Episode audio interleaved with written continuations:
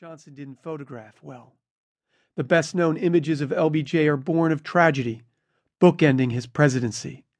A somber former vice president being sworn into the presidency on Air Force One, flanked by his wife, Lady Bird, and the newly widowed and shell shocked First Lady, Jacqueline Kennedy, and an emotionally wrought commander in chief toward the end of his reign, head down on the White House cabinet room table agonizing over a tape recording from his son in law, Chuck Robb, in Vietnam.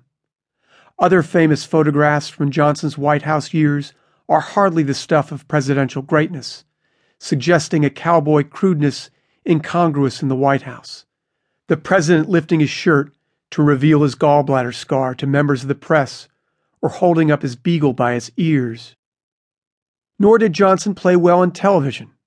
Just as the medium expanded Kennedy and Reagan, it shrank the bigger than life LBJ, who kept his oversized personality in check when the camera lights were on for the sake of appearing presidential. Instead, Johnson came off as a neutered version of himself, subduing the dynamism that made him the most effective legislator of his time. Television never really caught a true picture of the man, recalled Ray Scherer NBC News' White House correspondent during the Johnson years. Somehow he was too big for the 21 inch tube. Maybe the best known video clip of Johnson is from his last year in the White House, when the embattled president announced to a shocked nation, I shall not seek and I will not accept the nomination of my party for another term as your president. And though he was an effective public speaker, Johnson's rhetoric and delivery generally didn't achieve heights beyond the marginal, at least by White House standards. None of these areas does justice to the 36th president. In fact, there are few who knew him who wouldn't describe Lyndon Johnson as a great man. Flawed, yes, and not always good, but great. Moreover, almost anyone who was exposed to him has a story worth telling. When one was in his presence, his kinetic energy, mental intensity, an aura of power were palpable.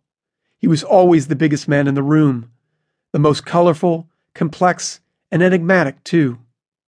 Allowing for shades of subtlety, wrote Johnson aide Bob Hardesty, reflecting on his former boss, there were as many LBJs as there were people who knew him. Each individual had a unique perspective on him, and as often as not, these perspectives were contradictory along with almost everyone who knew Johnson, John Connally, an early Johnson campaign manager and friend who achieved his own political success as governor of Texas, picked up on Hardesty's theme. There is no adjective in the dictionary to describe Johnson, he mused. He was cruel and kind, generous and greedy, sensitive and insensitive, crafty and naive, ruthless and thoughtful, simple in many ways and yet extremely complex, caring and totally not caring. He could overwhelm people with kindness and turn around to be cruel and petty toward those same people. He knew how to use people in politics in the way nobody else could that I know of. As a matter of fact, it would take every adjective in the dictionary to describe him. Like Shakespeare's King Lear before him, Johnson seemed to ask, Who is it that can tell me who I am. But what is consistent is that all of those qualities added up to a giant of a man, and they help to explain Johnson's prodigious achievements, which can't be ignored by history. More than any president since his mentor, Franklin Roosevelt, Johnson got things done. His great society, with its flurry of laws delivering social change, bears testimony to his force of personality and triumph of will. As veteran journalist and president watcher Helen Thomas put it, I think Johnson did monogram our society in his time here. In the first place, I thought he had no peers, maybe FDR, in terms of what he did for the general welfare with the Great Society Medicare, Head Start, federal aid to education, the Civil Rights Act, the Voting Rights Act, all those things.